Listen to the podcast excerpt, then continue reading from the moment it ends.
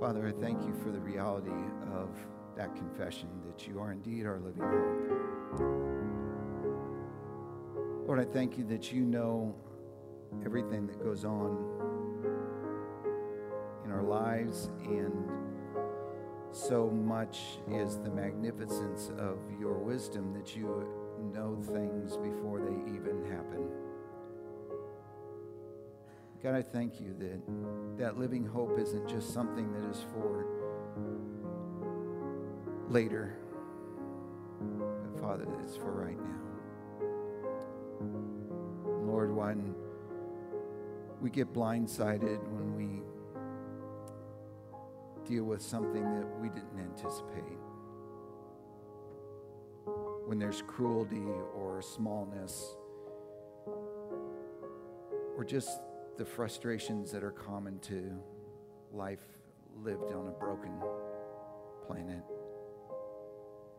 God, that you are not surprised nor overwhelmed, even though you are tracking billions of people and not just people, but planets. The immensity of it is beyond my imagination. And yet, you care for us. You love us even as we are unlovable, and that you continue to pour out your grace. Lord, thank you for the confession that nothing can separate us from that love. And Lord, it is toward that living hope that we need to run. Please let us do so for the sake of the increased shine of your name. For it is in Jesus' precious, precious name we offer these things. Amen. As you find your rest, I hope that you will also find 1 Peter. What an incredibly applicable word for where we live in these days, even though oftentimes it's out of keeping with how our culture is currently moving. I remember I was introduced to a, a, new culture some years ago, early on in my working career. I'd probably only been in the workforce five or six years, and I was beginning to learn some things about working that I hadn't anticipated. And it was, I think, the third company that I'd worked for, and it, it was a major, major company, worldwide company, and it had been around for about 100 years at the time, a little bit less than that, about, about 100 years and I was sitting at a, at a manager's meeting. I was in, I was the low level of management. I was the guy, low guy on the totem pole, and we are meeting with the guy in the next up, and there was a bunch of us at this level. And I had a partner who was also a manager, same level as I, but he had worked there for a couple of years. So he had had a lot of experience, and I really rested on him a lot to kind of help me to know where I was supposed to be and what I was supposed to be doing, how I was supposed to do it, and all that kind of thing. And we're in this meeting, and the our boss had brought somebody else in to instruct us the things that we need to know as these low level managers. And and he's talking talking talking talking talking and pretty soon i'm so lost. And so i, I lean over to to my partner. His name's danny. And i said hey danny. He's like what? He said he keeps on using this term and i listed the term. It was an acronym. And i said what does that mean he says, I have no idea. And it was, it was like this epiphany right here that, and it just like exploded my whole world. It, here I am in this manager's meeting being talked to in acronyms and special language that is specific to that particular company. And, and I'm, I'm, I lean over to somebody that's supposed to know what's going on and he confesses that although he's heard this, because we talked about it after the meeting, he's heard it many, many times. He's never had the, the kind of umption to ask what I asked, which was, what does this mean?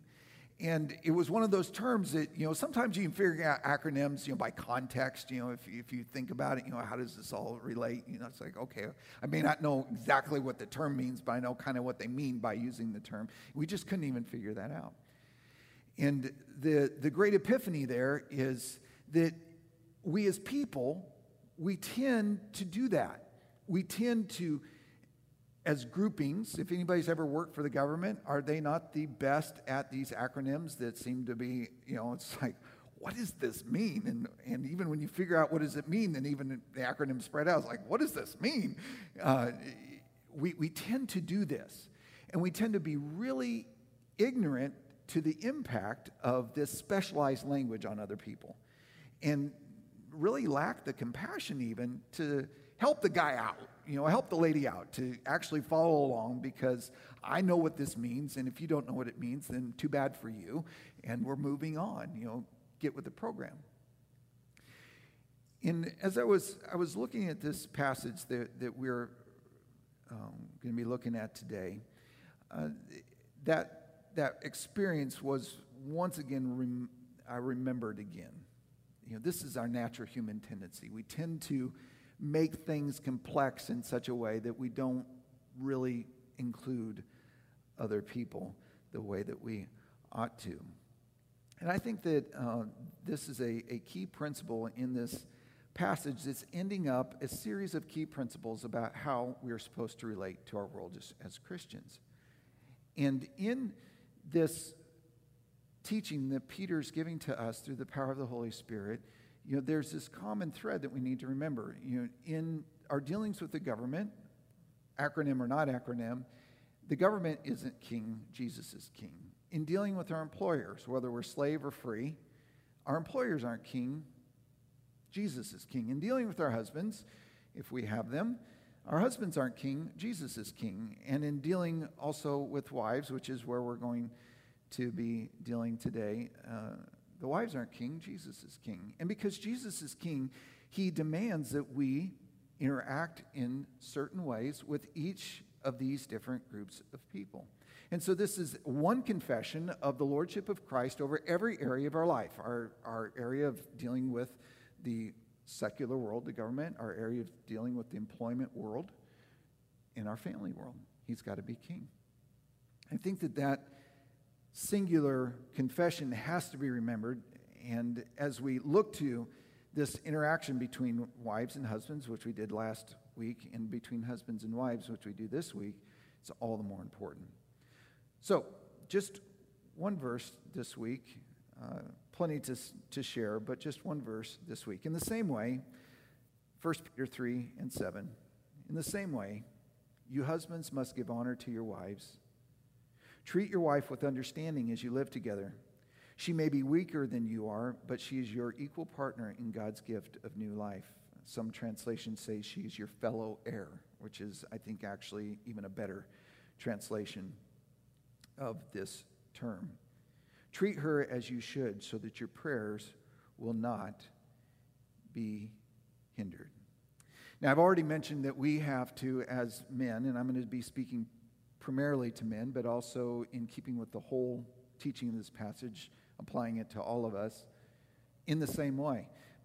Peter is saying that Jesus has to be king in the same way in each one of these environments in which we operate. And whether we be a wife or a servant or a citizen, all of these things have to be managed as Christians through the lens of who is king of us, period. And that that's how we who are followers of Jesus Christ have to see our world. And that is incredibly freeing to know that even though the, what's going on right now may be unjust or what's going on right now be incredibly difficult or just absolutely nonsensical, that in every single one of those circumstances, Jesus is still king. And he's still ruling and he's still involving us in the work that he has designed for us to do. And so there's this idea of submission that has woven itself all the way through this passage. And Peter reminds us again, this is the focus of this teaching. Who's your king? Who's your king? Jesus must be the king of me. And so, because Jesus is the king of me, and I am also blessed with a wife, I have to give honor to her. I have to live with understanding with her. I may not use my physical dominance to press her down because Jesus is king. And I also have to be careful about not impacting my relationship with him. So, Let's break this down phrase by phrase. The very first um, phrase in some translations, the uh, New Living Translation flips it around, but is to live with understanding. The really cool thing about being a follower of Jesus Christ is it gives us um, some superpowers that people in general don't have. And one of those superpowers is being understanding, of being able to be understanding. That's the illustration I used right off the bat. Oftentimes, uh, we like to celebrate the lack of understanding between men and women. I don't know if you've ever experienced this, but I've experienced this many times in my life. I can speak plain English to my wife, and she looks at me like I've spoken in acronyms. It's like, what are you talking about? It's like, that was English, babe. I mean, how could you not understand that? But I also must confess, she has spoken plain English to me, and I've looked at her in the very same way.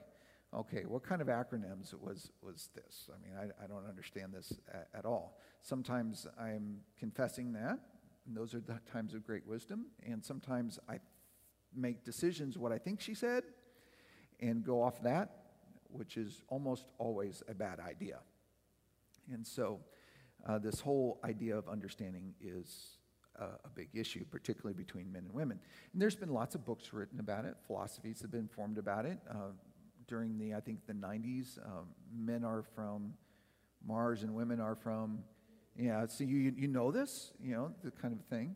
And so there, there's this idea that somehow, for those that don't believe in God, that there's these, these beings that evolved, and as they evolve, they become less and less and less able to understand each other. Well, here's the superpower that we have by the power and the presence of the Holy Spirit. We actually can understand each other. When we lean over to our Lord and Savior who's with us, and it's like, what is she saying? We will hear whispers back. This is what she's saying. And so this is, this is a great opportunity for men and indeed for women too, but for men to be able to think, okay, this, what I think she's saying may not be what she's really saying, and that this particular circumstance we're in, we may not exactly see the same, but because Jesus is my king, I can actually live with understanding. So things that I don't see the same way that my wife sees, or maybe don't even understand the same way that she understands, I can live with understanding because of what? Have you caught the point? Yeah, because of Christ, because Jesus is my king. And so things that we don't agree about, because Jesus is my king, we can work through. And things that I don't understand, because Jesus is my king, he can readjust my understanding so that I can comprehend where she's coming from. Isn't that a great promise, men, that we've been given? That God actually loves us that much to help us to understand the one to whom we have entered into that covenant relationship with. And that not only is that a privilege, but guess what? The language that Peter uses, and I think the New Living Translation does a fairly good job of it, it's not optional. Because it's really easy, and I've seen this over and over and over again, and I'm going to just be confessional here. I'm even con- going to confess I've even done it myself it's really, really easy to say, I don't get where she's coming from, we're going ahead. And just plow right ahead. And either make my wife try to be an anchor on that, whatever it is that, we're, that I'm plowing ahead on, and thus be my opponent, or have to just go along with it because I'm more powerful in my opinion, or more powerful in my person, or just more powerful, period. I'm going to exert my will because I'm able to. And here's the privilege of being a follower of Jesus Christ I don't have to do that. In fact, I'm commanded not to do that. I'm commanded to live in a way that is understanding, and I'm able to do that. And that's, that's the great joy, is that I'm able to do that. Now, does that mean that I understand my wife, Michelle, in all circumstances? You can ask her, and she will tell you absolutely, unequivocally, no. no. No. But it does give me the privilege to say, hey, babe, I really am not getting where you're coming from right now. Can you help me out? And then she has the privilege, because of her respect for Jesus as King in my life and in her life, to help me out, even when she thinks I'm being ridiculous, which happens from time to time. And so, this is the very first command that God gives to men, to men specifically. Now, that's a challenge for women too, because I've talked to enough women to know that they oftentimes will shake their heads about their husbands. It's like, I have no idea why he thinks this is so important, or he really wants to invest this much time in this and such, and those things. We definitely come from different perspectives, but God did not create those perspectives so that we could be at odds with each other. God created those perspectives so that we could help each other, which goes all the way back to the story of Adam and Eve in the garden. Eve was given to Adam not to be a thorn in his side, right? But to be a partner in the labor that God had given to Adam to do. She was to be his side by side, his companion, the one through whom the commission of God was fulfilled, not only in the bearing of children and the population of the earth, but the caring and tending of it, the rule of it as well. It's very clearly taught in the scripture and very clearly understood. And so, this is the blessing that God's given to us. And because of sin, we've struggled with it sin in my life, sin in her life, sin in the world in general. However, but because of Christ, when He is King of us, we're not only able to have understanding, we are commanded to work toward that end. Men are also commanded and expected to demonstrate honor. You husbands must give honor to your wives. Paul, in the letter to the church at Ephesus, really takes us to the fullest extreme. Uh, if you're familiar with the letter, uh, he covers pretty much everything in about the Christian life in a very, very short amount of words. He talks about how we come to salvation through grace by faith.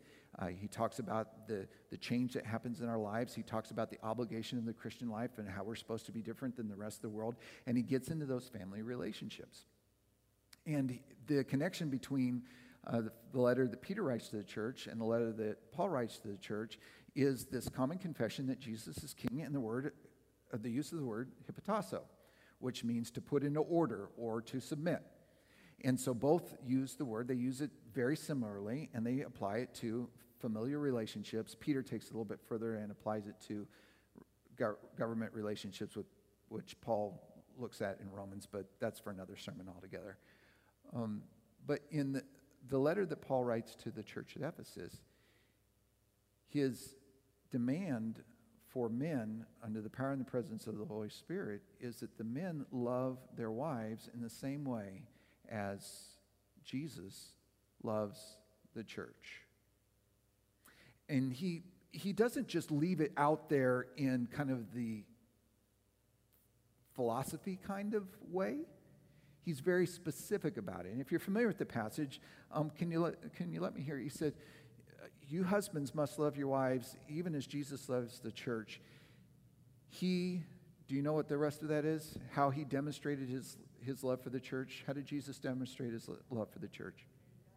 He gave his life. That's right. He gave his life. And so that is the level that God says, the standard that he said is supposed to be the level of the love that husbands have for their wives.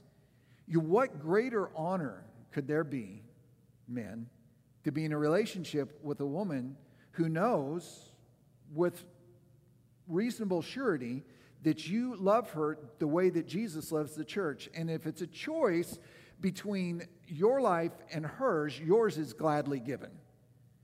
You're not going to be the guy who's walking down the sidewalk and the criminal comes up, give me your money, and you immediately pull your wife over and says, open your purse, right? You're not going to do that you're immediately going to stand in front of her and put yourself between that danger and her. That honor is also not just given in those extraordinary circumstances where there's some sort of a physical danger, but it's also in my life pursuits, my life philosophy, my life ideas that we, when we're, when I see that this that thing that's important to me or that I'm driven by or whatever is harming her, then I'm going to give up this in order to attend that. And that is not an object, it is the person that God's given me to be in relationship with. And that's God's command for husbands toward their wives. It's not just this, I need to be nice to her, you know, I need to not be mean to her, but I'm actually behaving in such a way that she knows that my life itself is placed at her disposal because of that love. And not only that, but I'm cherishing her in such a way that the things that are important to me, the things that drive me, the things that I'm occupied by, are things that I'm willing to release in order to show her honor. Now, I've shared with you uh, a little bit about this, and, and so I know I already have. I mean, it's one of the things that, that I've been around church a long time. It's one of the things that you do with preachers. It's like, okay, he's told us this story before.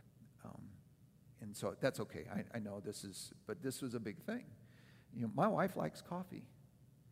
I like the smell of coffee okay, but I was not really ever motivated to drink coffee. My dad drank, um, you remember the old steel thermos bottles, you know, the, the big ones with the little cup on the top? You know, my, my, dad would, would brew uh, a pot of coffee in the morning, and he'd pour it in his thermos, and he drank it all day. And uh, that would, that's, I don't think he ever ate lunch. I think he had coffee. And uh, so uh, my dad's very, very affectionate. You know, he, he, was huggy and stuff. And I just remember coffee breath. You know, I, I, don't care who you are. If you drink coffee, it doesn't do anything for your breath. It, it, just doesn't. I don't mean to be offensive. It just doesn't. And so, you know, coffee breath. Now, I never really had that. Just in case you're wondering, situation with Michelle, but I that was my recollection is this coffee breath thing. And, and so we were married, and, and you know, she's like, you know, babe, I'd really love for you to have some coffee with me. And it's like, why would I want to have boiled bean juice? That's what I'd always tell her. I mean, if you ask her, she, she'd say, Yeah, I heard about the boiled bean juice all the time. And then I, I couldn't just leave it at that. I, I must confess. Uh, I actually gave her a hard time about it. I said, You don't even really like coffee. And she says, What do you mean? I love coffee. I said, No, you don't. If you really love coffee, you wouldn't put all that other stuff in the coffee to cover the taste of coffee so that you'd like it. And so I, I would tease her about it, tease her about it, tease her about it, tease her about it you know, a year went by, no coffee. Five years went by, no coffee. Ten years went by, no coffee. Fifteen years went by, no coffee. And she, you know, she didn't nag me about it. She's like, you know, I'd really love for you to have some coffee with me. I was like, yeah, I'm a tea guy. I like tea, and you know, I have tea. And so, um, some years ago, I was um, looking at our relationship, and I noticed that there were some strains in our relationship. Um, some things that I was doing that wasn't uh, helping and some things I was pursuing that weren't advancing us as a, as a relationship. So I, I talked to the Lord. I said, God, um, things aren't going really well, and I know that they're not going well. I feel this distance between the two of us, and, and uh, I need you to, to help me out. So I'm, I'm going back to the, the original illustration. I'm leading over to the Lord, saying, What does this mean? And he's leaning back and he's telling me. It was, it was the weirdest answer to prayer. I think I've had some really weird answers to prayer, but this was one of the weirdest answers to prayer. So I'm, I'm, I'm talking to God, and it's like, Lord, and one of the things I want to encourage you is when you talk to God, shut up and listen, because He actually does talk back. So just be quiet listen. So I said, Lord, you know, I'm having this problem, you know, this thing's going on, and, and um, I'm feeling this relational distance. And, and so the Lord spoke back to me one word that's what it was. And, and um, I'm, not, I'm not exaggerating. I'm like, really? I mean, really? Lord, really? This is it? And it's like, you asked, there it is. So, okay. Uh, now, again, I'm not so opposed. Some people don't even like the smell of coffee. I like the smell of coffee. I think it smells good. It's like, okay, at least it smells good.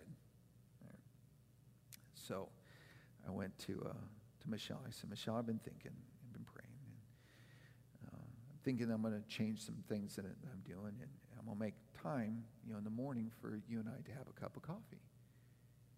you'd think that she got a 10 carat diamond ring that day. Why? Why? Because that's something that was important to her, that she knew I didn't particularly care for. But even if it was just one cup, and it's just one cup in the morning with her, it was that choice to honor her. And so, guys, the, the story, the point of the story is, is simply this it's not the extraordinary things, it's, it's just a cup of coffee. It's just a cup of coffee. And when you love the Lord enough to have the cup of coffee, that honors her. And those are things that you must do. These are not, these are not optional things. I believe 100% that if I did not have that cup of coffee with my wife and do not have that cup of coffee with my wife in the morning, that's an act of disobedience because I'm not honoring her. Now, is it wrong not to drink coffee? No, no, it's not. And that's the whole point. This isn't a moral issue here, this is an obedience issue.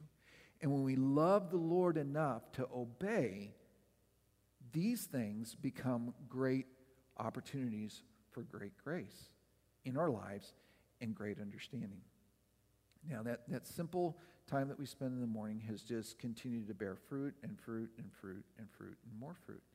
And I found that God has chosen to bless me in ways that I could not have possibly anticipated by slowing down, because I'm a morning person. I'm one of those guys that wake up, gone, slowing down, reorienting my day. And so, even though I was honoring my wife, God was sneaking in some stuff in my own life that needed to be changed as well. And that's just how He works. And that's one of the reasons why God's given us this great privilege that we have in being married. In the same way, you husbands must give honor to your wives. Treat your wife with understanding as you live together.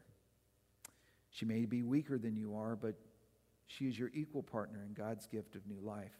Treat her as you should so that your prayers will not be hindered. I'm going to speak uh, for a few minutes about uh, keeping in clear channel with God, but I want to point out a couple things before I get to that that is also contained in this passage. One of the ways that the New Living Translation works this, this encouragement is life together. And I don't want to spend a tough, ton of time, but we are very good in this culture about leading our lives apart. You know, you go off, you do your job, she goes off, she does her job, you get together, you have kids, you take care of your household, those kinds of things. But really, in the reality, your life is very much separate. God has designed us to live in this relationship together, not separate. And so I'm just really going to encourage both the women and the men who are listening to this to examine yourselves. How is my life being lived? Am I living my life by myself, doing my own thing, or am I living life together with this one that I entered into the covenant of marriage with? And if the answer is not yes to the second question, then I'm going to encourage you to repent and to find the place that you can live together with understanding and honor with this person that you're married to. The other thing that I wanted to uh, address is this whole idea of being weak. I remember the very first time this was brought to my attention. I really wasn't familiar with it. Uh, I was in college, actually, and there was, uh, you know, college is that time when, when people are always questioning stuff. And, and I happened to go to a college where um, speaking about biblical things was not unusual. And there were a lot of things that happened. I remember sitting in the quad, and we're all, you know, is, is the guys' dorm, we're all being guys, which was pretty much being Neanderthals. And, and uh, we were doing. And one of our, our friends, one of my classmates, comes in, and he, he announces to the whole group, um, I've decided that the Bible is full of lies and that there is no God. And we were like, we're just sitting around here belching. Don't bring bringing this stuff in here, this kind of a thing. And and and you know, just this was he his whole world had just been crashed down. He'd taken a class, and the professor you know talked about all the lies that there are in the Bible and stuff like that, and he did not have the equipment to kind of work through it. And so there's lots of this kind of stuff going on. And, and there was this one young lady, and I don't I actually don't even remember how the whole conversation got started or if she just kind of just dropped this on me, but she, she came up, she, I, I remember the, the, the circumstance. She came up and she said, Do you think that I'm weaker than you are? I like, I have no idea. Are we going to arm wrestle? I mean, I just, it was just total off. Like I said, I have no idea how this conversation, she said. The Bible says that um, I'm weaker than, than you are. Do you believe that? Now, that's, that's kind of a tough question, right? You know, it's like, I don't know you. You might be able to kick my butt. I have no idea. You know, and I don't, don't really want to find out at this point. But my option is I don't believe the Bible. You know, so I'm, I'm so I'm, I'm, I'm doing what I'm doing right now. I'm stammering. Blah, blah, blah, blah. You know, so I, I, the best I could do at the time was to, oh, where are you getting that? so, because I wasn't familiar with this passage in, in, in Peter. And so she write, um, you know, she's like, this is in First Peter and you know, three and seven and blah blah blah, and, and, and goes off and has a whole lot more to say about it. And I'm just standing there hoping that she's not doesn't stop talking so that I have to say something else. And I think that I did the uh, good old um, uh, religious thing at the end. I don't remember coming out of that conversation with any sort of dignity at all. Uh, I think I'll have to look into that and get back to you. So, because I just had no idea what to say.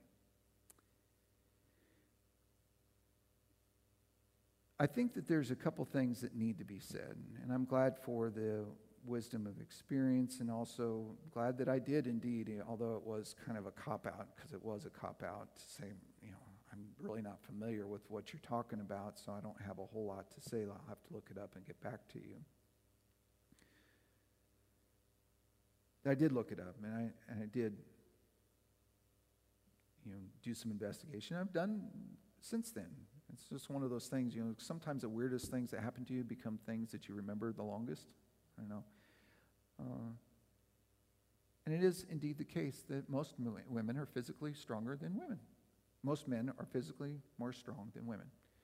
Now, having worked at uh, United Parcel Service, I've met some women that could flat out blow the guys out of the water regarding physical strength, endurance, those kinds of things. Having watched my wife bear three children without the assistance of any painkillers other than Tylenol, I appreciate her strength at a completely different level. Uh, so there are things that women do that make me shudder even to think about that, even though physically if I were to attack my wife, I could probably prevail, especially if I snuck up on her. I think that certainly Peter has in mind in this teaching that principle. Guys tend to be a little bit bigger. Um, the guys who are physically more able, particularly when it comes to violence, to exercise that, are more capable. And so, Certainly, he has that in mind. Uh, it was not unusual in this time, as it is not unheard of in this day for a man to physically beat his wife. In fact, there were even some regulations in the cultures at the time as to how much you could do that. Uh, it wasn't illegal to do it, it was just illegal to do it too much, kind of thing. So that's certainly in, in mind. But I think that there's also some other things within the passage that we also need to consider and that is that we see things differently. Not every woman is more compassionate than a man. But I know whenever I had a boo boo, I went to my mom. I didn't go to my dad. My dad loves me. Why did I go to my mom? because I thought that she would probably be a little bit more compassionate. You know, dad's response more is like, are you bleeding? Uh huh. Get a band aid. You know, you know, there was no, oh, that looks like it hurts, you know, kind of thing. And again, it's not because he's not a loving man. He's, you know, I've already confessed, he's one of those guys that love to hug you and you know, do those kinds of things. It's just different. And I think that in every generation, what the great struggle is between men and women, part of it is to see things that we may perceive as being weak and then assume that that's exactly what it is. So if you have compassion on somebody, then you're weak. It's strong to say, suck it up, right? That's strong, you know, because that's manly. And I think he's also speaking about that. It's, it's more of a, a philosophical or approach way things. Now, are there times that you need to suck it up? Yeah. Childbirth is one of those. You know, I mean, that's, that's doggone. That's some pain. I mean, and that's can go on for a long time. That's terrible stuff. Glad I've not had to do that. And you just, if you're going to bear a child, you have to work through that. That's something that you have to do. And so even women have times when they have to do that. But they also have times when they have to say, Oh, you got a scrape on your knee. You know, let me help you that. And they're gentle. And they tend to, as a group, not everyone. There are some women that are, suck it up. You know, if, it's, if it doesn't need amputation, you're fine. Get out of the house, kind of thing. Um, I think that that's also been perceived as, as weakness. And so I think Peter talks about both the physical and the approach way uh, maybe even the ideas that we have. And he says, listen, you can't see that as being weaker than you and use that to dominate. When she wants to be compassionate and you can be dispassionate, that you use that to your advantage and that you beat her down or that you ignore. You need to live with her in a way that understands that there's value in that. And as a little guy who got lots of scraped elbows and lots of scraped knees, I value that, that there was that strength there to feel sorry for me because I'd taken my bike down the ramp and it didn't do, do so well, and over I came and scraped elbows, scraped knees, and not a, well, that was a dumb thing to do. Sorry you got scraped up, but it's the way you do. And that's not weakness. There is actually strength in there. So, the last principle is this she is your equal partner in God's gift of new life. Treat her as you should so that your prayers will not be hindered. There may be some place in the scripture where there's a parallel to this. Um, I've not yet found it. I'm not saying it doesn't exist, I just haven't found it yet. For me, that it not be evident that there's some parallel really presses the importance of this particular principle. God so values this woman that we talked about in the passage before that if she's mistreated by you, man, God gets deaf when it comes to your prayers. The idea of the hindrance of, of, of prayers um, is, is a culturally connected one. There's this idea that there's somehow um, this the basis in, in the, the I think the biblical principle is found in Daniel, where you know Daniel's praying and there's a messenger sent, and the messenger sent from the Lord and is hindered by the spiritual powers. If you're not familiar with it, you can find it in the book of Daniel. And I think that this perhaps was what Peter had in mind is that while there's a ready answer, it's not going to get to you. You're not going to get, Lord, what do I need to do? Coffee. You're going to get, and that there's going to be a lack of or slowing of responsiveness to your communication with God. I also think that there's another principle, and this is a principle that I know for certain to be true, and that is when we treat our wives improperly, it so affects our relationship with ourselves that we are not properly communicating to God. So not only is there a hindrance in God's response, but there's also a hindrance in our ability to pray because we're out of whack. and that we maybe are not even speaking the things that we need to be speaking to God. We're not approaching God the way that we need to be approaching God. And so it changes how we approach God as well. So I see this as a double edged sword. I'm not able to speak to God the way that I'm supposed to be because I'm not treating her well, and God's not responding to me the way that He wants to be because I'm not treating her well. And so it doesn't matter which way the sword is cutting, it is cutting nonetheless. And this is a very serious situation because the thing that I never want to have experiencing in my life is my ability to communicate with the God who's with me every moment of every nanosecond of my existence and is literally causing my life to exist by the power and the presence of his spirit in my life. And this is the way for me to mess that up.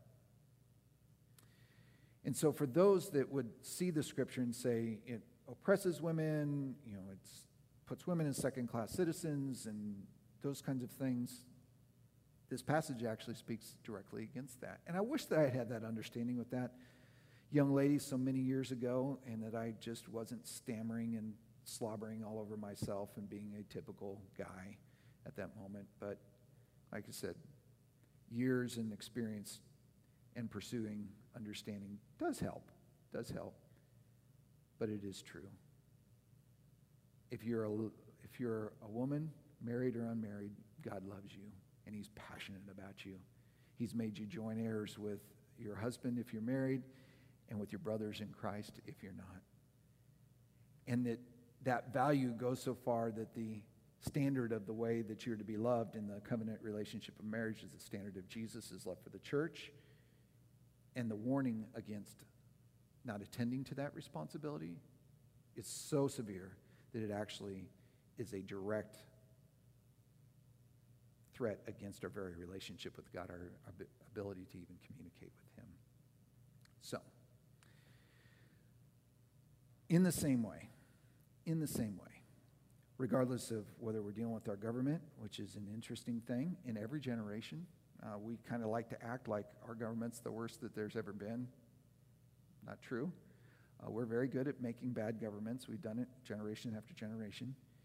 In dealing with our employers, we like to think that our particular employer is a particularly head hard numbskull, and um, no, no, we've been producing bad bosses and bad slave masters for generations, and we'll continue to do that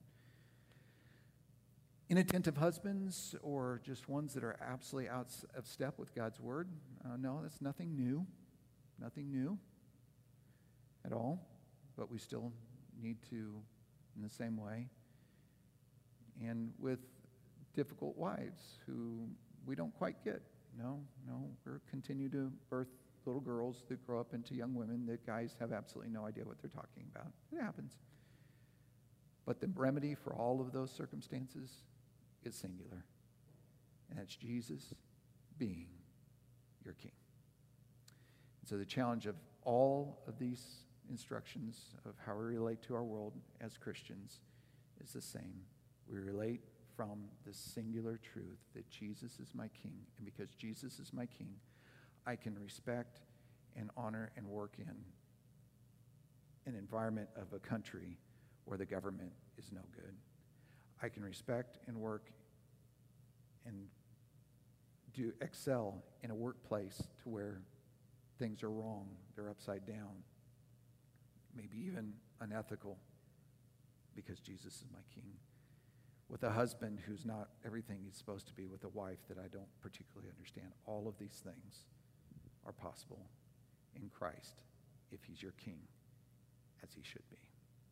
If Jesus is not your king today, I'm going to invite you to make him such right now. To surrender the rule of your life as it is, however that's working out for you, and invite him to be the king of you, the boss of your heart. To turn from what sin is at its very essence, your choice to be your own God, and to receive him for what he alone is rightfully due and that is to be the King of your life, the Lord, the God of you. Brothers and sisters in Christ, these things are very hard. All of them. All of them. I've worked for employers that are not good. I've lived in the same country that you've lived in. Relation to government, not good. I'm married to a person who's not perfect, practically, but not there. I'm certainly that man. But I can tell you with full assurance that when Jesus is king of me, that is the best thing I can be. Father, I thank you so much for the privilege of sharing your word.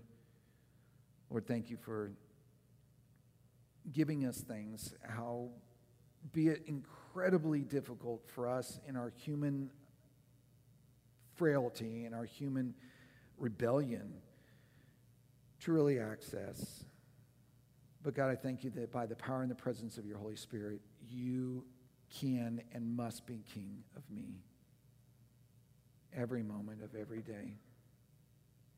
And Lord, I'd ask that whether it be um, simply obeying to have a cup of coffee with my lovely wife in the morning, of giving up a few moments of what I think I can do to make the world bend to my will or be a better place wherever I happen to be at the moment, is an exercise of your love and grace. Or if it be something far more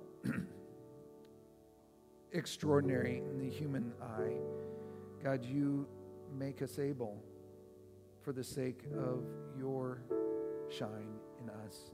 God, I pray that that would be more and more and more and more and more the case amongst your people as we struggle with being separated, as we deal with the fears of becoming very ill, as we endure the life of having desires that far outstrip the resources that we seem to have as we live life on this broken world.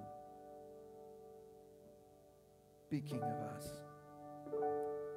And Lord, for those that know in the depths of their heart where I cannot reach and only you can be, that you are not their king. God, I'd ask that you'd stir them.